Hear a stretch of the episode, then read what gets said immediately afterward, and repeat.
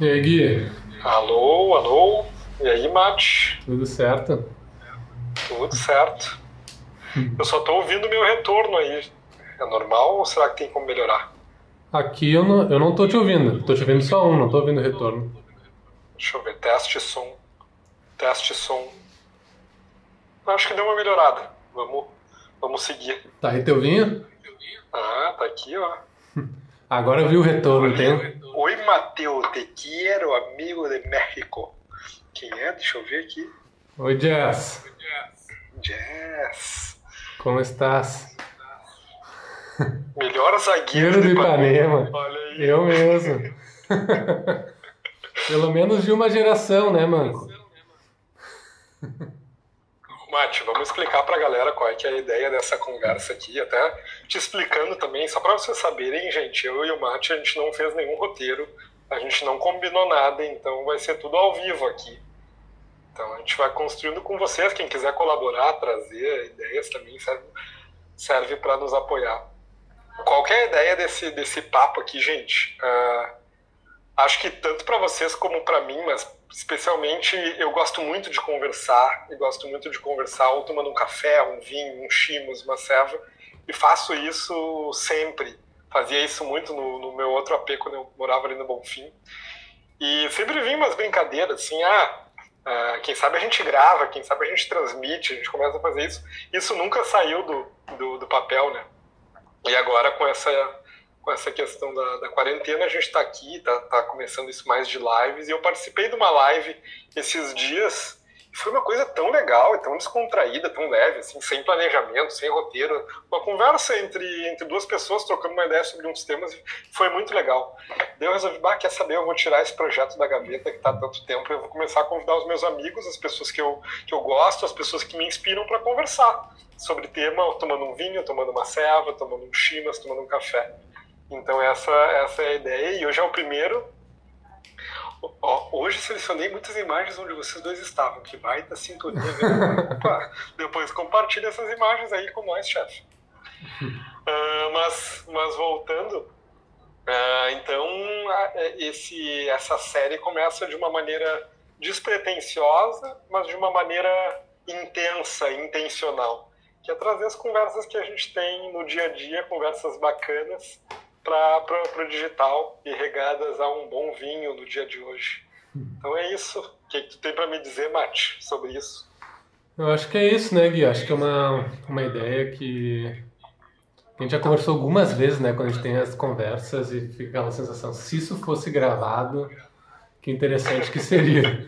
Então, claro que muda, né, quando a gente está gravando realmente, ainda mais assim, longe, né, muda um pouco a relação. Mas a conversa, ela, ainda mais da gente que se conhece bastante, que já sabe conversar um com o outro, né? Já aprendeu a conversar um com o outro e com um vinho, fica mais fluida. Então, bem feliz de estar estreando essa tua série contigo. Então, fico feliz também de estar nesse começo, acompanhando tua produção de conteúdo já aí de umas semanas e feliz de tá nessa live, de participar de uma também, né? Porque tem tanta live acontecendo agora, tem tanta coisa de live acontecendo que participar de uma também é inverter um pouco a lógica e criar o conteúdo, né? Então eu sempre valorizo muito isso de estar protagonizando, e aí tive essa sensação agora, depois de ver tantas lives no Instagram, tem uma live lá que na minha carinha lá quando alguém entrar no meu perfil. que legal é isso, né? Me deu essa sensação, assim. Olha quem entrou, o Felipe, a Simone, sejam bem-vindos, pessoal. Mas, Mate, dentro disso que tu falou, a ideia é que a conversa vai acontecendo. Me conta o que tu tá achando desses conteúdos, como é que tá essa visão do lado do teu lado aí, do que tu tá enxergando, o que tem sido mais massa, enfim. Cara, o que eu acho mais massa é eu tô muito curioso para ver isso daqui a alguns meses, assim, sabe? Porque de ver os primeiros que são coisas que a gente conversa tanto e que é do nosso vocabulário, tipo o caótico, o processo de grupo do diamante, e ver isso ali representado num lugar que eu entro ali e consigo acessar tudo de uma vez só. Claro, agora tem 2 conteúdos principais, né? Mas daqui a um tempo vai ter muitos ali. Eu estou muito curioso para ver isso sendo um repositório. Vai ser um lugar para... Eu sempre escuto aquela conversa, quero aprender sobre facilitação, onde é que eu vou? Quero aprender sobre processo de grupo, onde é que eu vou? E eu nunca sei muito bem onde responder. E aí agora eu acho que eu vou ter uma resposta para dar, ainda mais confiando muito, a gente numa mesma escola, quer dizer, ah, vai lá no Instagram do Gui, lá, que lá vai ter bastante conteúdo para te começar e te aprofundar. Então eu fiquei feliz de ver isso nos últimos dias, alguns conteúdos ali que eu valorizo muito, que são conteúdos que eu acredito também, né? A gente trabalhar junto e ver aquilo num lugar só me deu, assim, um respiro bom, assim, de, ah, vai ter uma biblioteca do que eu acredito, digamos assim. E uma coisa, assim, que é muito interessante desse processo, que ao mesmo tempo me desafia e me encanta, é que a gente colocou aqui nesse projeto um desafio de produzir conteúdo todos os dias. Isso, ele parece, quando tu olha no curto prazo, assim, ah, beleza, conteúdo todos os dias. Mas tu olha um ano, são 365 dias de conteúdo. Se tu olha 3 anos, são 1000 dias de conteúdo. E é uma consistência que ela é muito poderosa, né? Então eu tô começando a experimentar isso agora, fazem tipo 3 semanas e já tem um monte de coisa. E eu tô muito empolgado, assim, de ver. Primeiro porque eu sou um cara completamente caótico, nada consistente nesse aspecto. Super desafio, assim, esse nível de consistência, e é todos os dias, é isso, então tá sendo um belo experimento, assim. É, e tem algumas, eu gostei muito daquela pergunta também do caótico ali para as pessoas, né? O que elas preferiam, o caos ou a ordem? E aí ver a resposta que 66% prefere o caos me surpreendeu um pouco. Então é interessante também essa troca com quem vai estar te vendo e a resposta que vai ver, sabe? Olha a barba do Mate, ó. E aí, Gabi? Barbudão, é um urso. Modelo quarentena, aproveitando. Aliás, falando nisso, Mate, eu tô a fim de comprar uma máquina pra cortar o cabelo. Tu tem aí? Já comprei? Não tem. Já tinha. Não tem. Eu vou encomendar uma pra mim. E esse é o modelo quarentena até, porque é interessante também gravar uma live nesse momento, né? E acho que documentar as coisas também tem esse valor, né? Tipo, ah, a gente tá fazendo uma live numa quarentena que nunca mais vai acontecer. Esperamos, né? Dizem aí que vai ter mais. Mas que não vai mais acontecer, e eu tô com essa barba, que é a minha barba de quarentena. Quem não me vê em quarentena não me vê com uma barba tão, assim, forte, desgrenhada. Então, é interessante ver. Pois é, que barba. É, ver, vou documentar isso pra daqui a alguns anos poder resgatar, né? Eu gostaria de poder ter uma barba, mas infelizmente a minha não me ajuda, teria que deixar talvez uns 3 meses para não chegar nada próximo disso. Mas no início, é que nem produção de conteúdo, Gui. As primeiras vezes que eu deixei por 6 meses antes de cortar, e aí foi crescendo. Eu tô na dúvida, Gabi, se eu corto ou não. Eu tô pensando em cortar e zerar ela, mas talvez dá para deixar assim, mais grandão. O feedback do público, ó, Mate, ao vivaço. Abriu uma enquete. Mas falando disso, Gui, de facilitação, acho que esse negócio da consistência, né, e do tempo das coisas, acho que trazendo para o tema de facilitação, que a gente falou que ia falar um pouquinho, eu acho que o tempo das coisas e a consistência de vários meses, várias semanas ou anos experimentando. Queria te perguntar como que foi isso para ti, assim. Como que quando tu começou a facilitação, tu viu uma coisa e com o passar do tempo, o que mudou, sabe? Peraí, Mate, peraí. Repete a pergunta. Como foi o passar do tempo e a consistência do fazer para ti impactou a tua facilitação e como tu vê a facilitação? Primeiro sobre fazer, né? Eu me considero um fazedor, uma pessoa que faz coisas, então eu aprendo pelo fazer. Só que muitas vezes, sem uma consistência disciplinada, é um fazer mais intencional, mais emergente, mais vivo, que acontece na hora, que está emergindo. Nunca a partir de uma disciplina diária, mensal. Então, é um fazer que vem de um outro lugar, assim. Eu acho que o meu fazer relacionado com aprender facilitação vem desse lugar, um lugar de experimentar, um lugar de encontrar um espaço de potência, de expressão, um lugar de poder compartilhar minhas ideias, um lugar de poder aprender, um lugar de poder me desenvolver. E aí eu fui experimentando, eu fui buscando aprender dentro disso. E muitas vezes também sempre rola aquele auto-boicote, né? Não estou preparado o suficiente para gerar conteúdo, quem sou eu para fazer isso? E esse processo de agora é um pouco de de desmistificar isso e de fazer, entendeu? E é impressionante como tem as barreiras dentro disso, porque muitas vezes eu tô com um conteúdo aqui para postar e daí eu fico, mas ele não tá bom, quem sabe eu faço de novo. E daí eu tenho tentado eu mesmo me hackear e dizer, não, vai assim pro ar mesmo, vai não bom mesmo, vai do jeito que ele tá. Porque isso tem muito valor, né? O fazer, o experimentar. Olha o Lourenço, bem-vindo, meu amigo. Nicolas também, nossa viveu a nossa facilitação aí nas escolas. Meu irmão aí entrou também, o Nicolas. O Nicolas foi o primeiro videomaker do falecido canal do YouTube. Do meu canal do YouTube. Meu Deus. É verdade. É o pioneiro. É verdade. Nessa área. Começou um movimento, Nicolas. Aliás, eu nunca imaginei na minha vida que eu teria um canal do YouTube, né? O mundo da volta. E como é impactante isso do público, né? A facilitação e o produzir conteúdos, para mim, tem uma coisa muito em comum e com o teatro também, né? Que é uma das experiências que eu tenho do estar em público, estar no palco, né? Quando tu vai, publica um conteúdo no teu Instagram, quando tu entra, começa uma facilitação, quando tu entra numa peça, tu não sabe o que vai acontecer. Tem coisas que acham que são ruins e que são muito boas, tem coisas que tu acha que é muito bom e daqui a pouco tu vê que é ruim. Então o palco tu só sabe sentindo, né?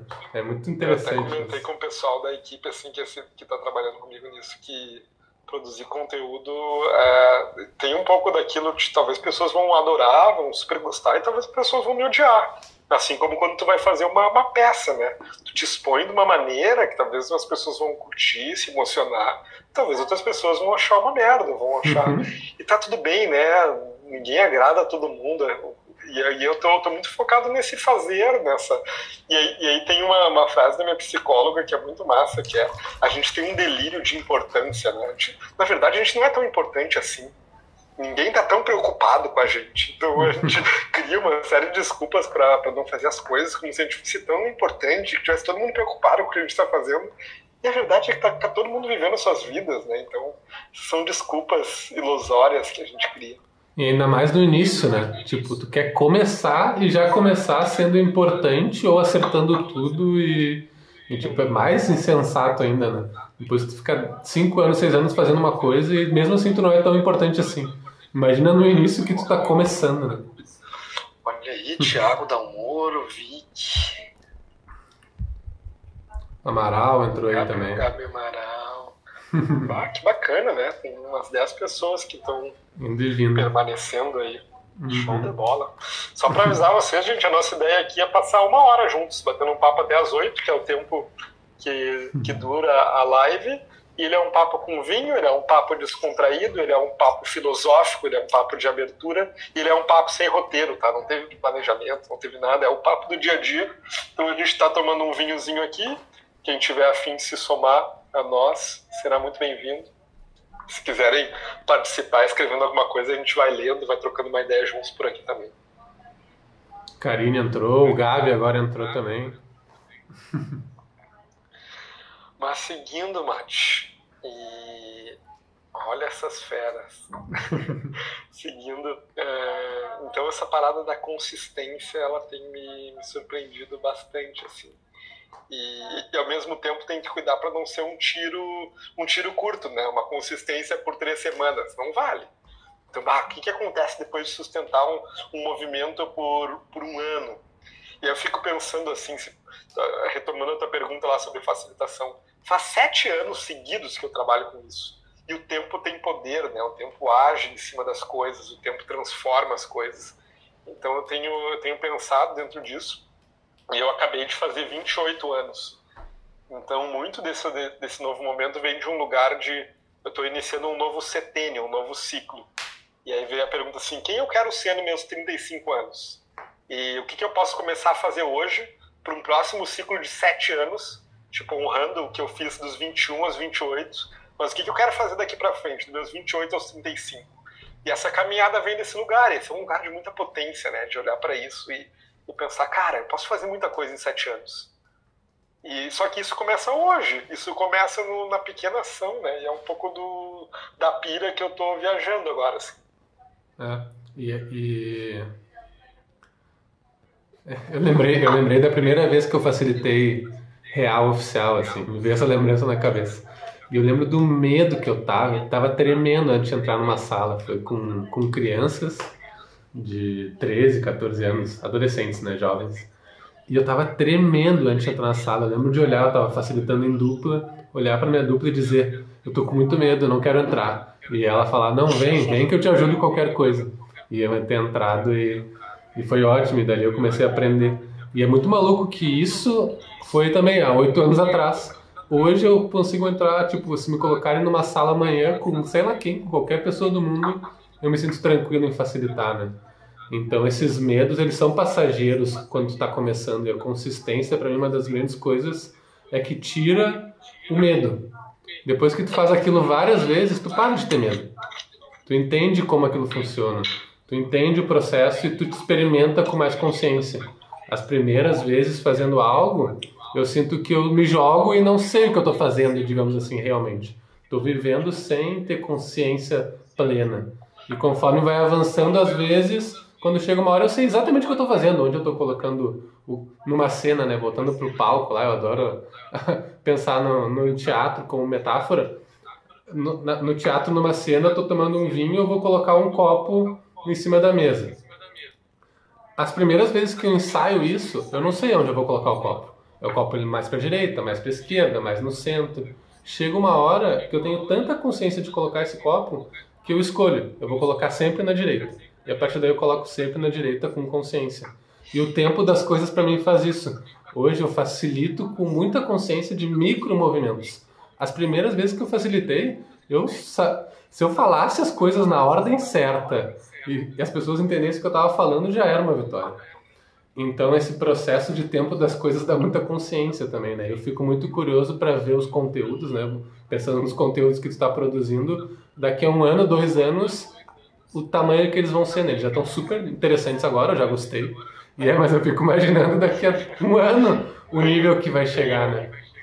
Tem uma frase de um cara que eu curto muito, que agora tu começou a curtir, ainda bem, fico feliz de poder compartilhar, que é o Ícaro de Carvalho, que ele fala: a gente superestima o que a gente pode fazer em 1 ano e subestima o que a gente pode fazer em 10, que é esse tempo das coisas, né?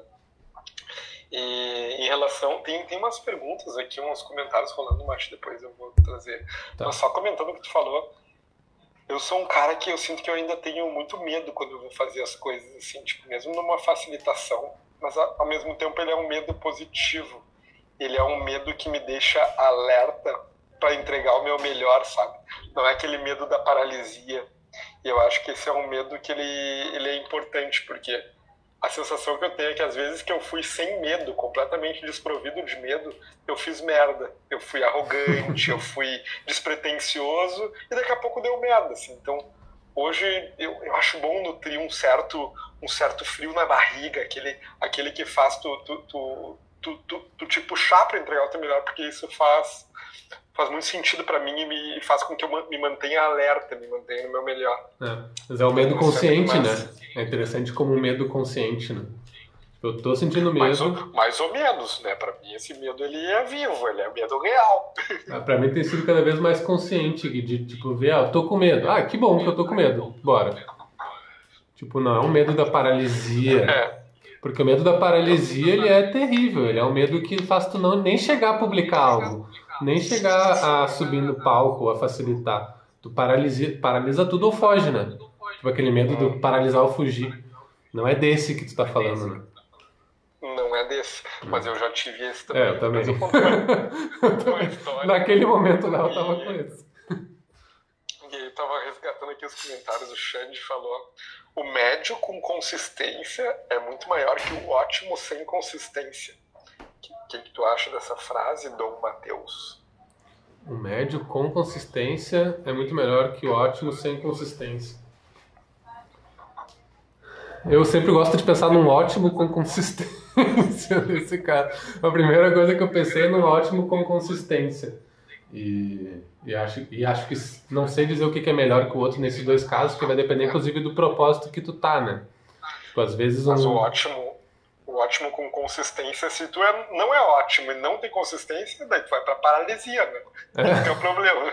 Sim, mas não precisa nem ser uma coisa, né? Dá pra ser ótimo e com consistência.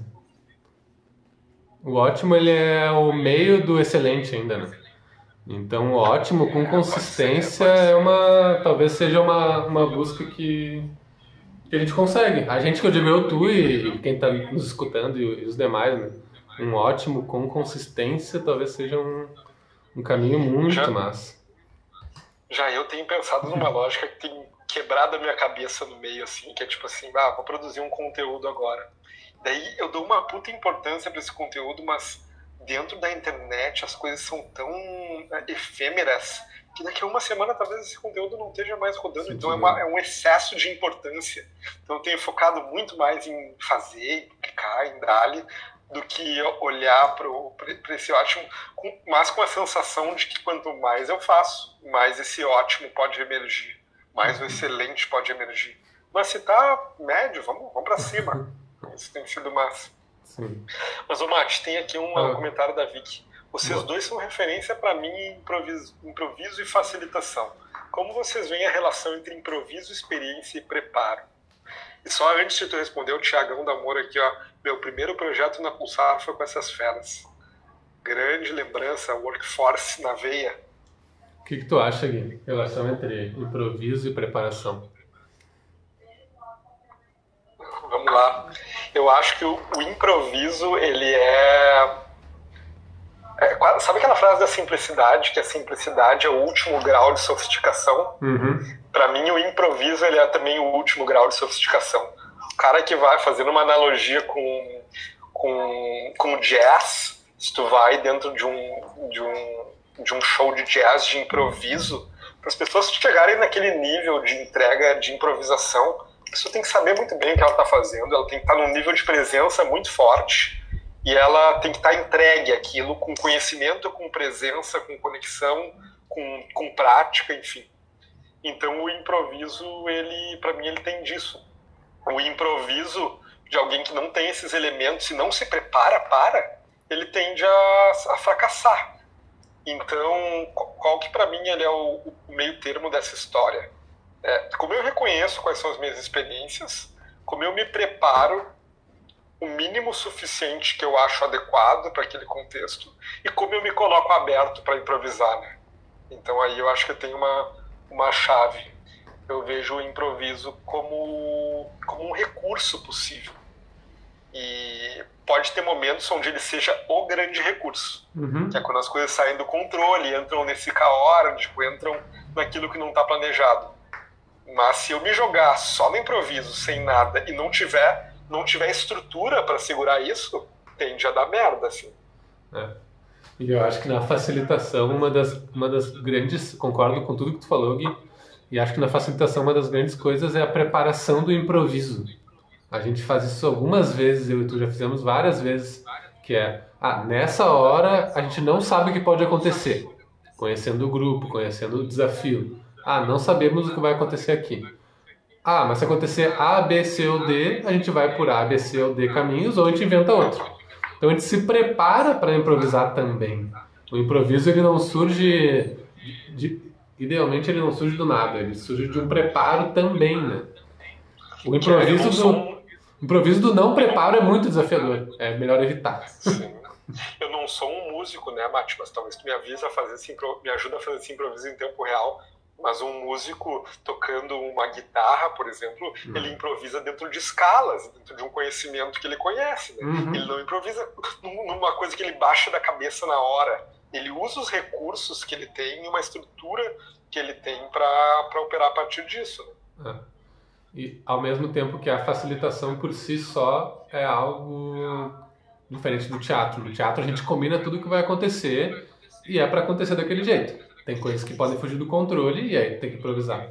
A facilitação, ela é um campo que traz muito essa sair do controle, né? A gente espera o momento caótico. O momento caótico é o coração daquela coisa, né? Então a facilitação, ela precisa de improviso. O André falou um tema aqui polêmico que eu adoro. Eu vou até capturar ele na hora já para entrar aqui. É importante o facilitador se afastar e ficar isento ou ele pode participar das decisões do grupo? Eu tenho até um vídeo sobre isso que vai sair nos próximos dias, André, sobre o papel do facilitador. Como a gente está na live, que é ao vivo, eu vou poder falar sobre as polêmicas que eu acredito de uma maneira mais livre. Então, vamos lá. Eu acho que a gente falar que o facilitador tem que ser isento é uma grande falácia, porque o facilitador, ele precisa entender o contexto que ele está e a contribuição que ele vai dar para aquele grupo. Vai ter momentos onde ter um facilitador isento e neutro pode ser uma grande coisa, aquilo que o grupo precisa, aquilo que o contexto precisa. Vai ter momentos que tem um facilitador que se posiciona, que traz conhecimento, que traz visões, que traz alternativas, vai ser o que o grupo precisa. Então, eu acho que encaixotar um facilitador dentro de um modelo comportamental, que ele deve se comportar assim ou deve se comportar assado, é tirar toda a potência que ele tem, que é de resolver os desafios, apoiar a resolução dos desafios utilizando os recursos que tiverem que ser usados. Então, eu como facilitador me vejo dançando nesses dois extremos, assim. Tem horas que eu sou super neutro e que eu tô, tipo, abrindo espaço para escuta e preservando esse espaço. Tem horas que eu sou um facilitador super interventor, que trago conhecimento, aporto metodologia, aponto caminhos, divido a minha visão. E eu acho que fazer isso com transparência, obviamente. Fazer isso de uma maneira manipuladora, onde eu estou fazendo por baixo dos panos e usando meu poder e influência para mudar as coisas, não é o caminho. Mas fazer isso de forma transparente, de forma intencional, de forma a ajudar aquele contexto, eu acho que é bem massa. Assim. Essa era uma das coisas que eu mais tinha receio no início da facilitação. As minhas intervenções, né? Então, um dos grandes aprendizados é como intervir e esse medo de ser... a necessidade de ser isento dificulta a tua aprendizagem, porque aí tu faz menos, né? A nossa visão de alguém isento é alguém que não faz nada, que fica só olhando. E tudo que o facilitador não pode é não fazer nada. O facilitador, 100% dos momentos, está fazendo algo. Se eu estou olhando para alguém que está falando, eu estou olhando para alguém que está falando e eu dou o poder para essa pessoa que está falando. Se alguém estiver falando e estiver olhando para o outro lado, eu não estou sendo isento, eu estou não olhando a pessoa que está falando. Então essa isenção não existe, não existe, porque tu está olhando alguém e tu já está sendo totalmente importante ao observar aquela pessoa e valorizar a fala dela. Então essa isenção, ela é uma... eu não sei qual é, deve ter algumas palavras e alguma maneira de falar disso sem usar essa palavra isenção. Ela é mais a ver com neutralidade. Neutralidade, pra mim, ela é mais interessante. Tu tá mais neutro naquela situação. E às vezes tu te posiciona e sai da neutralidade. Então a isenção, ela não apoia. Esse é o ponto, meu. Pra mim, o facilitador, ele precisa ser neutro. O que é isso? Ele não se apega a uma pessoa, a uma visão, a uma coisa e tá lá defendendo isso, porque senão ele não tá facilitando, né? Ele está acelerando, catalisando uma decisão. Mas, por um outro lado, existem momentos onde o grupo está travado, onde tem algo que está emergindo, que o facilitador ele pode dar um passinho em direção a se posicionar. E a maneira como eu costumo fazer isso é fazendo testes. Então, como eu sei da influência que um facilitador tem num grupo, eu não chego e dou uma posição assim, ó, pum, é isso. Eu dou uma posição onde eu tento diminuir a força dela. Eu faço um pequeno teste, eu ofereço, olha só, pessoal, o que vocês acham disso? Então isso ajuda ao próprio grupo perceber se aquilo faz sentido para eles ou não. Mas sim, eu me posiciono. Né? E eu tenho uma checagem que é parecida com essa, Gui, que é das hipóteses de grupo. Tipo, eu vejo o pessoal falando uma coisa, tipo, começa a falar de um assunto e para de falar. Aí daqui a pouco ele começa a falar de novo e para de falar de novo. Aí ele começa a falar de novo e para, eu conto 3 vezes. Na terceira, eu intervenho. E eu falo, gente, será que não é importante vocês falarem sobre esse tema aqui? Então, depois de 3 vezes que o grupo bateu de cara com a parede, eu trago. Então, esse teste, procurar esse... Tu falou do outro teu teste também, de falar as coisas devagarinho, né? Eu já vi isso acontecer várias vezes, facilitando contigo.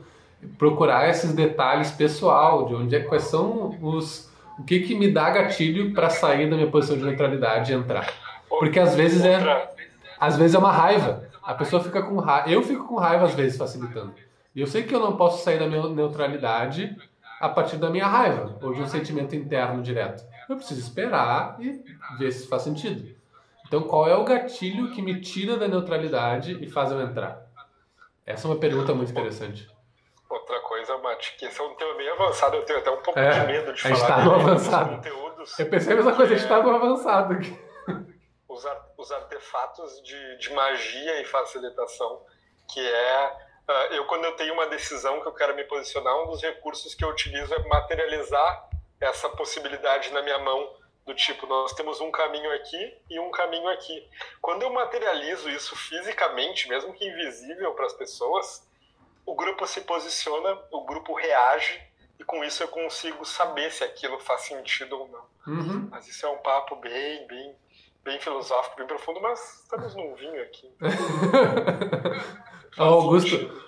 Oi, Augusto. Augusto entrou, meu amigo de infância. Coisa boa te ver por aqui, Augusto.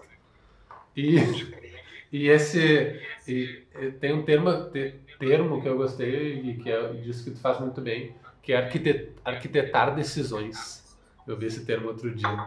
Então, tu dá duas opções de decisões, ou três, tu dá um caminho e o grupo decide. Tu arquiteta aquela decisão para o grupo, né? E muitas vezes eu, como facilitador, um modelo de decisão que eu curto é... Eu posso arquitetar opções de decisões, eu posso colocar um chapéu, tirar o chapéu de facilitador e dizer assim, ó, eu quero optar pela opção 1, eu acho que é lá que faz mais sentido. Daí eu coloco o chapéu de facilitador de novo e pergunto em vocês, o que vocês acham? Então, cara, quando eu digo isso, pra mim, isso vai muito além daquela visão do facilitador como alguém que não se posiciona, assim. É uma visão muito ampliada. Mas é necessário muita integridade, muita habilidade, muita presença para poder ocupar um lugar desse sem se autodestruir. Porque um facilitador que se posiciona de maneira irresponsável, o grupo devora ele. O grupo vai dizer, esse cara tá falando besteira, esse cara não tá nos escutando, enfim. Ao mesmo tempo, valeu, Edu. Um abraço. Valeu, Edu. Ao mesmo tempo, né, Gui, e daí isso é uma coisa muito valiosa do que tu tá fazendo agora e dessa live também. A maioria das pessoas tá aprendendo a facilitar, né? É algo muito novo ainda, como um todo. E aí, tu só aprende esses detalhes de quando eu avancei demais, quando eu avancei de menos, avançando. Fazendo. Se tu fica com esse medo, por isso que eu tenho avançado, que é até meio ruim de falar, porque pode gerar mais receio nas pessoas, né? Porque as pessoas ficam com medo de se posicionar e aí não aprende onde que ele passou do limite, onde que ele não passou do limite. Então, na dúvida, se posiciona, eu já passei, de maneira aberta, eu já me posicionei demais algumas vezes. É óbvio, todo facilitador já passou por isso. De sair da neutralidade, se posicionar e depois, cara, acho que eu passei da linha aqui, não devia ter falado aquilo que eu falei. Isso é a vida do facilitador também. Passei do ponto. O importante é estar atento para isso e aprender quando tu passa do ponto para não fazer isso de novo. E parar de fazer isso, né? Então é... Mate, eu tô adorando aqui o papo, meu. Não achei que... poderia ser tão massa, porque tá muito parecido com o que rola no ao vivo, né? Sim. E eu acho que o receio é muito um músculo da prática, né? Eu fico pensando, essa aqui é a segunda vez que eu tô fazendo, imagina depois de 10, de 20, de 30, de 100. Sim. A naturalidade que pode conseguir pra conversar no digital, assim, numa boa. Uhum. É. E buscar alguns gatilhos, né? Eu gostei muito da ideia do vinho, do chimarrão, do café, porque são pequenos gatilhos assim, mentais, né? Não precisa de expressão gatilho mental, mas pode usar qualquer uma. São egrégoras, uma expressão mais hippie, que nos apoiam a naturalizar aquele momento, né? E ao mesmo tempo é um convite, né? Vem junto, vem tomar um vinho, vem trocar uma ideia.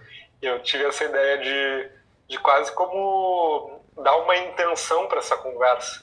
Uma intenção com o vinho ser uma intenção mais filosófica, mais de abertura, de expansão de ideias e tal. Uma intenção com serva mais descontraída, mais zoeira, enfim.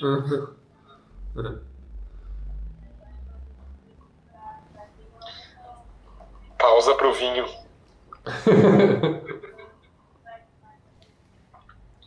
Deixa eu resgatar aqui alguns comentários aqui, Mate. Time Pulsar em peso aqui. Opa, é verdade, galera. A pulsariana.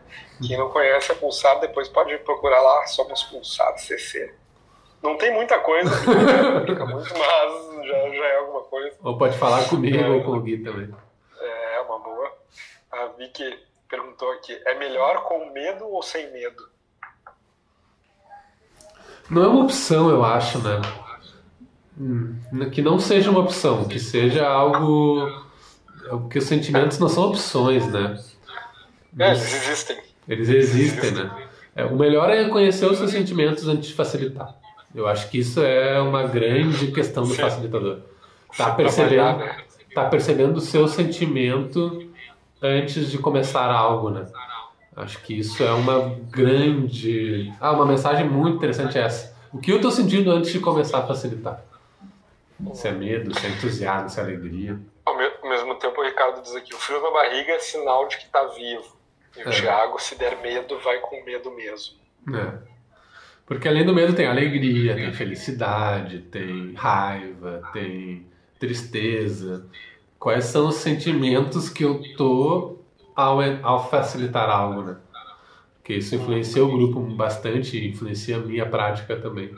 Então, identificar esses medos, sentimentos é muito interessante. Eu às vezes, eu tenho tristeza, por exemplo. Eu fico triste numa facilitação. Eu vou facilitar e tô triste, porque eu acho que não vai dar certo, acho que o grupo não vai render. Eu já fico triste pela decisão que o grupo vai tomar naquela facilitação. Eu fico triste pelo que o grupo não vai render. E aí eu identifico isso a mim, cara, não desapega, sabe? Deixa acontecer, ver se depois, deixa pra depois. E o Mate, me veio agora uma questão presente, como a gente tá aqui num papo livre, me veio muito que antes desse negócio da quarentena, a gente falava sobre a tua viagem pro Peru, que tu tava articulando. E para contextualizar a galera, era uma viagem que era uma expedição documental. Então, algo que o Mate pode contar um pouquinho mais. Mas queria saber como que ficou isso, como é que foi esse ano da viagem. Me conta um pouquinho mais. Cara, essa foi o pior baque da quarentena, dessa situação pra mim, é ter que cancelar essa viagem. Então, na verdade, até agora eu não cancelei ela ainda. Eu ainda tô com a minha passagem.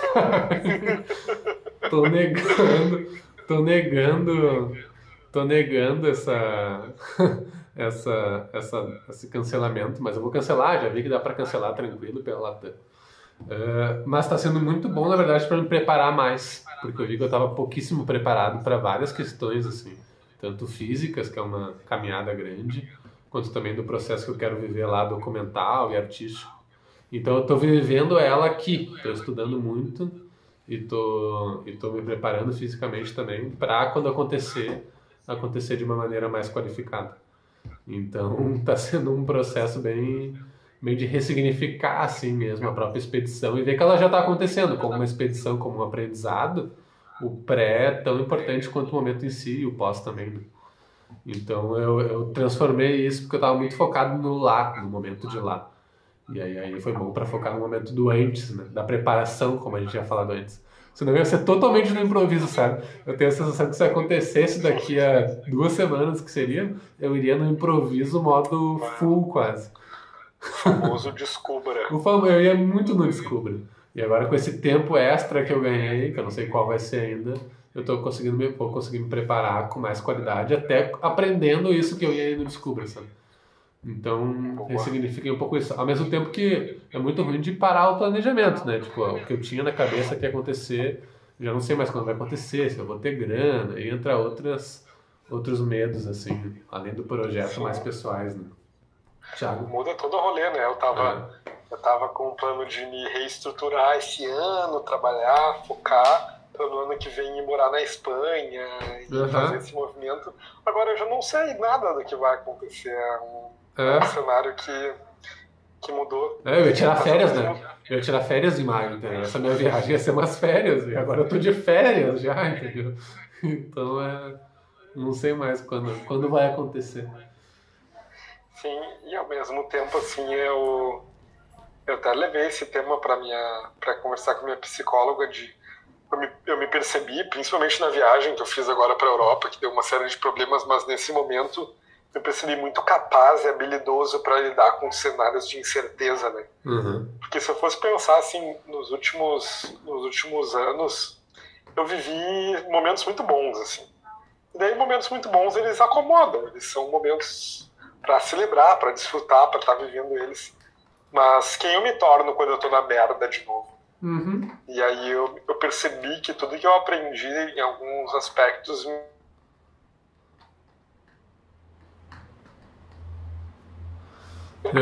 A esse cenário, e eu me surpreendi comigo mesmo nesse aspecto, porque eu achei que talvez eu tivesse esquecido, ou que talvez eu não tivesse mais preparado para lidar com situações tão difíceis assim. E essa pandemia para mim é isso, essa situação de quarentena, de pandemia, é todas aquelas ferramentas que a gente aprendeu nos últimos anos, falando da gente, porque a gente está num ciclo de aprendizado, de autodesenvolvimento, de autoconhecimento, e sei que quem está nos escutando, muita gente também, pelo que eu vi de quem entrou, é a hora de colocar isso à prova, né? É a hora de viver isso, a hora da incerteza, é a hora de viver o teu autoconhecimento, o teu autodesenvolvimento. É fácil se autoconhecer quando tá tudo bem. Agora, se autoconhecer, se autodesenvolver quando não tá tudo bem, aí que é a verdadeira prova, né? Agora que é o rolê, né? Agora que é o rolê, né? E ao mesmo tempo eu vivi uma situação muito, muito louca, assim, que eu... A sensação que eu tenho é que eu tava na Europa numa quarentena pessoal bem maior do que a que eu tô vivendo agora. Pensa que eu tava no interior da Itália, isolado, fudido, sem saber falar uma palavra de italiano, com tudo dando errado e sozinho, sem interlocução nenhuma, sem saber o que fazer. Assim, eu vivia minha quarentena tipo uns 3 meses antes. E quando chegou essa, eu olhei assim, cara, agora eu tô aqui na minha casa, com a minha família... com a minha estrutura, com os meus trabalhos, eu olhei, isso aqui é 1000 vezes melhor do que eu estava vivendo antes, por um lado. Não, obviamente, subestimando todo o cenário, que é extremamente complicado, mas internamente, para mim, como me soou assim, entendeu? A questão é se a gente tem aqui as situações que a gente tem, né? Eu e tu, uma casa boa que a gente construiu e também tem o privilégio de ter. Esse momento é o momento de se colocar à prova que a gente... tem de conhecimentos, né? Se preparar para depois. Olá, Dani! Entrou um amigo meu aqui, venezuelano, que mora no Chile. Hablamos espanhol também, se quiser. Guga entrou também. Sim. Tiago fez uma pergunta. Em que momentos vocês dois mais se pegam vulneráveis na facilitação? O Tiago quer nos quebrar com essas perguntas. Mais vulnerável... Eu acho que um dos momentos de mais vulnerabilidade é o início, assim. O início, ele é o colocar-se, ele é o abrir, ele é a catalisação de um processo de facilitação. Ele é, talvez, um dos momentos de exposição máxima. Então, eu acho que esse é um dos momentos de vulnerabilidade. E um outro momento de vulnerabilidade é quando, que eu vejo, assim, que algumas vezes acontece comigo, já vi acontecendo também, é quando uma emoção tão forte atravessa um facilitador a ponto de ele resolver expressar e trazer aquilo para o grupo. E isso pode acontecer tanto por uma emoção interna como por uma emoção de um participante provocada e que vem de alguém que emerge e que daí entra nesse fluxo do grupo, né? Era o que eu ia falar, Gui. Essa segunda foi a que eu ia falar. Acho que tu lembrou muito bem do início. O início, para mim, é um... E era muito, hoje em dia já menos, eu já sei começar com muita tranquilidade, mas por muito tempo foi muito desafiador, eu tinha muito medo. Mas hoje, essa questão da emoção, quando uma emoção me atravessa, eu falei antes, né? Quando a raiva me atravessa, para mim é onde mais me dificulta como facilitação. Então, quando a raiva me atravessa, é essa emoção que mais me dificulta. A raiva me atravessa e eu me vejo, tipo, vulnerável. E eu sei que pra ti, por exemplo, eu sei, já tive algumas vezes muito triste e eu sei o quanto aquilo te leva pra uma vulnerabilidade também. Então, qual é a emoção que nos atravessa e que nos deixa vulneráveis e se permite sentir e expressar? Aí, só que daí, isso também precisa ter muita tranquilidade da emoção, né? Tu sentir a emoção, ver ela e ver se tu vai colocar pro mundo ou se tu vai internalizar. Pra mim, a emoção mais difícil de lidar como facilitador é a decepção. Porque ela se expõe, não sei nem se isso é uma emoção, é uma palavra, enfim, mas quando eu me decepciono com algo assim, isso fica muito visível na minha cara e isso é muito foda de lidar, porque quando tem outros aspectos eu lido melhor, mas isso ele me atravessa de uma maneira foda, assim. É, então acho que a emoção é uma grande é, mas é interessante também isso, né? Porque a emoção não é uma vulnerabilidade, né? É que esse é um ponto que ele é muito... Eu tenho o meu professor de teatro, meu diretor e professor, o Marco, ele fala, por que o professor não pode se emocionar? É uma visão de sociedade que a gente tem e que o facilitador carrega, que a autoridade não pode se emocionar, entendeu? E a emoção é a potência, né? É, só que a autoridade, a pessoa que está ali liderando um processo, o líder, a autoridade, o nome que a gente quiser dar, não pode se emocionar. Ele tem que ser a prova de emoções. Então é uma coisa que eu tenho... Isso não faz o menor sentido. Eu gravei um vídeo, Mate, eu tô até... para fazer uma validação contigo aqui, uhum, que é um vídeo polêmico. Eu vou me aventurar um pouco mais polêmicas, embora dá um puta de um medo. Mas o nome do vídeo é Facilitação Não É Sobre Abraçar a Árvore. Uhum. Que é, muitas vezes nas empresas eu escuto a galera falando assim, ah, beleza, vamos fazer uma facilitação, mas cuidado para não fazer aquelas dinâmicas de abraçar a árvore e tudo mais. Eu já escutei isso muitas vezes. Só que muitas vezes isso é um estereótipo extremamente complicado, que é o seguinte: escutar pessoas, abrir espaço para as pessoas, engajar as pessoas, criar um ambiente de confiança, não é para ser uma coisa estereotipada, isso é o básico. Se a gente não olhar para isso de forma madura, a gente tem uma mentalidade tacanha, conservadora, para trás, e a gente protege isso com estereótipos, com brincadeiras. Mas, cara, isso traveste toda uma visão que é tipo essa que eu estava falando, que alguém numa posição de autoridade não pode se emocionar. Como assim? Em que mundo isso? Nós somos todos humanos, né? Uhum, O que significa abraçar árvore, né? Eu nunca vi alguém abraçando uma árvore. Então, da onde que vem esse imaginário de que a facilitação é alguém abraçar árvore? Porque, talvez, de todas as pessoas que eu conheço, pouquíssimas participou de uma experiência que alguém abraçou a árvore. E por um outro lado, ela é uma expressão que desqualifica coisas muito importantes, que é abrir espaço de escuta, abrir espaço para escutar as pessoas, abrir espaço para as pessoas se posicionarem, enfim. Então ela é uma... enfim, são coisas que a gente utiliza, às vezes, inconscientemente para se defender e para defender o status quo, né? Então, e é praticamente eu abrir... gravando uns vídeos bem polêmicos, assim, mas dá um pouco de medo. Que é basicamente abrir espaço para a natureza, né? Para o que a gente é, a natureza além do ser, o natural, a natureza, a árvore. Se a gente abre espaço para isso, a gente não sabe o que vem e identifica com medo. Teve uma facilitação no ano passado. Eu fiquei muito feliz com uma metáfora que eu encontrei no final da facilitação. A gente estava sentado, foi lá na Santa Sofia, que é um espaço, para quem mora aqui em Porto Alegre, muito legal de eventos. Glorioso Santa Sofia. É, e aí a gente estava no momento final, 2 dias de imersão, e aí a gente estava sentado na rua, no meio das árvores. E a gente estava sentado e na hora final, nas minhas últimas falas, eu falei... Olha que legal, a gente veio aqui, a gente não abraçou árvores, mas a gente está sendo abraçado pelas árvores. Olha a quantidade de árvore que a gente está aqui, olha que interessante poder fazer. A gente estava planejando o ano, planejar um ano ao redor das árvores, né? E quando a gente se permite fazer isso. Então essa pequena expressão, abraçar árvores, ela encaixota e tira possibilidades que são lindas e que transformam muito, né? Mas eu acho que esse é um tema que precisa ser muito, muito conversado. Que bom que tu vai... Achei esse título sensacional. Eu tô me entrando numa exposição aí forte com essas coisas. Vou precisar dos amigos ali nos comentários, né, pra dar uma força. Pode deixar.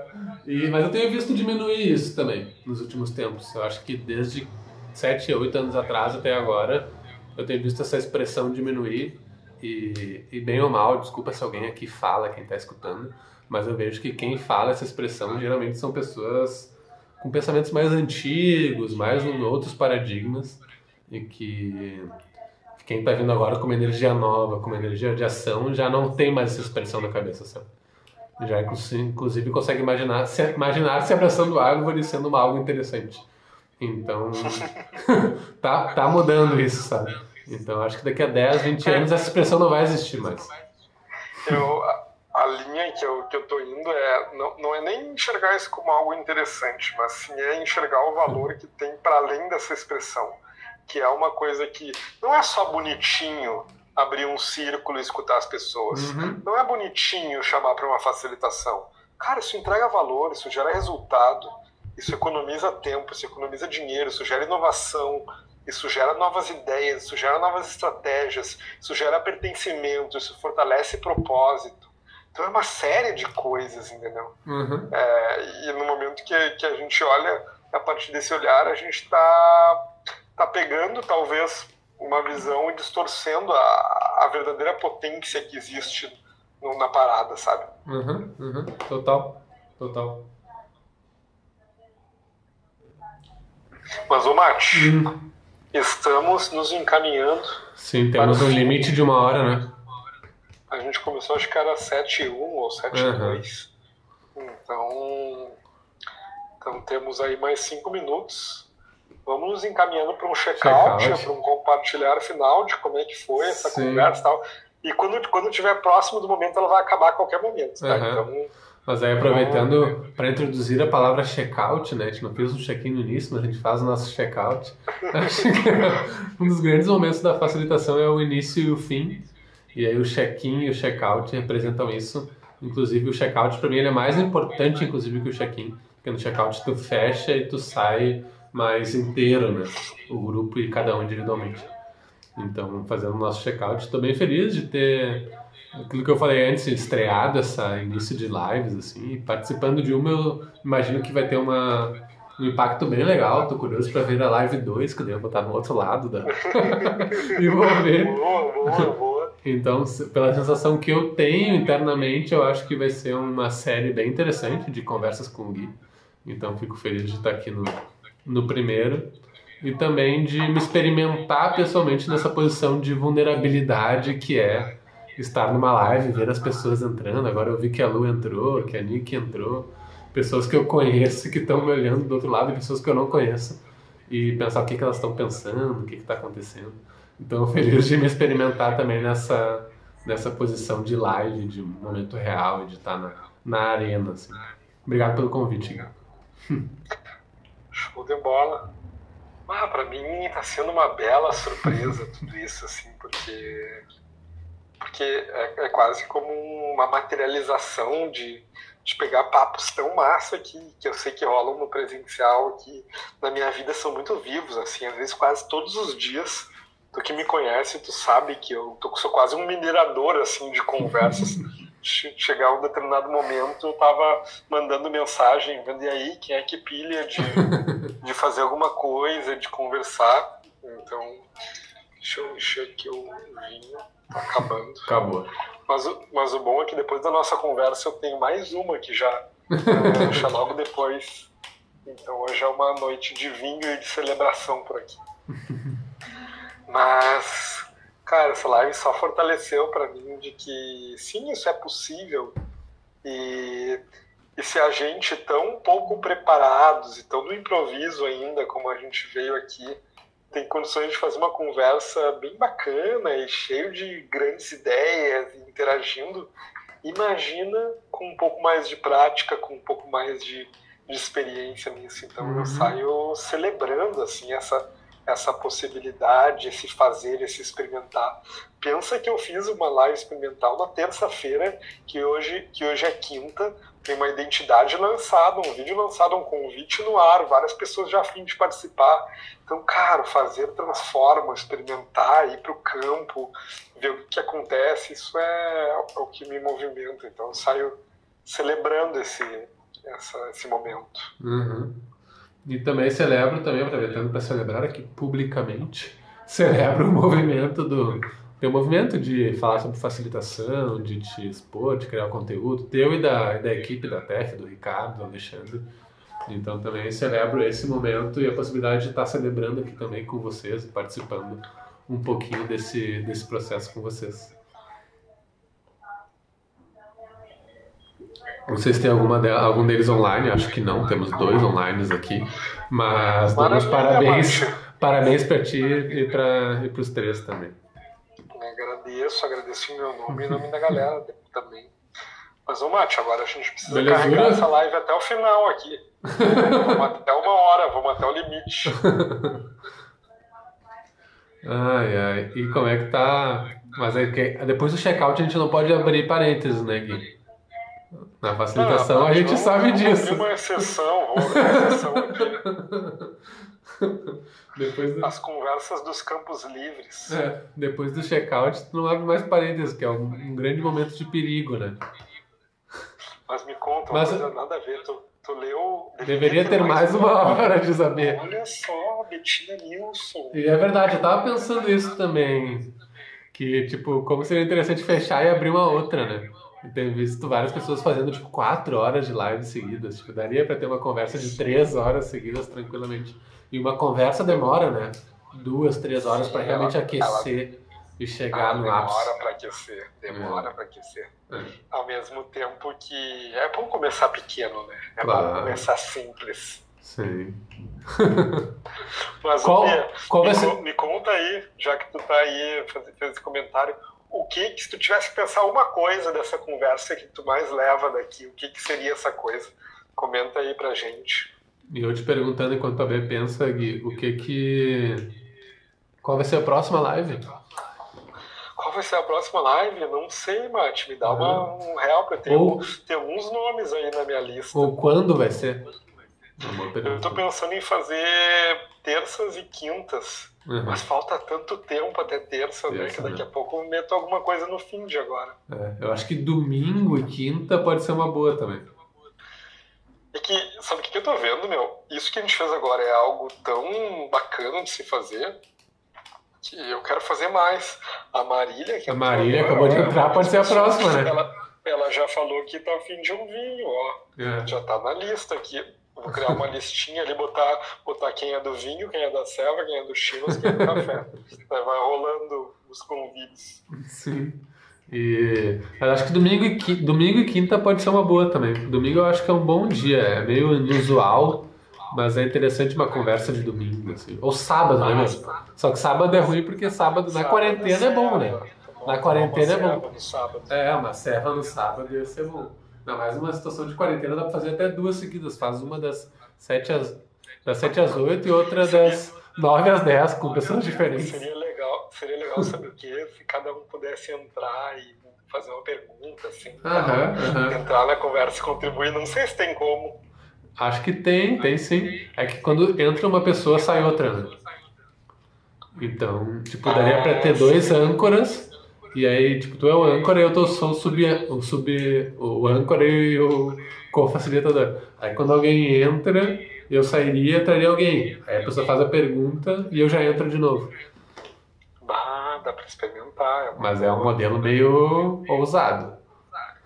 O pessoal que tá vendo é assim que as coisas nascem, viu, pessoal? não é numa reunião de planejamento. O negócio nasce ao vivo, assim, na conversa. Mas sábado seria um ótimo momento para serva, né?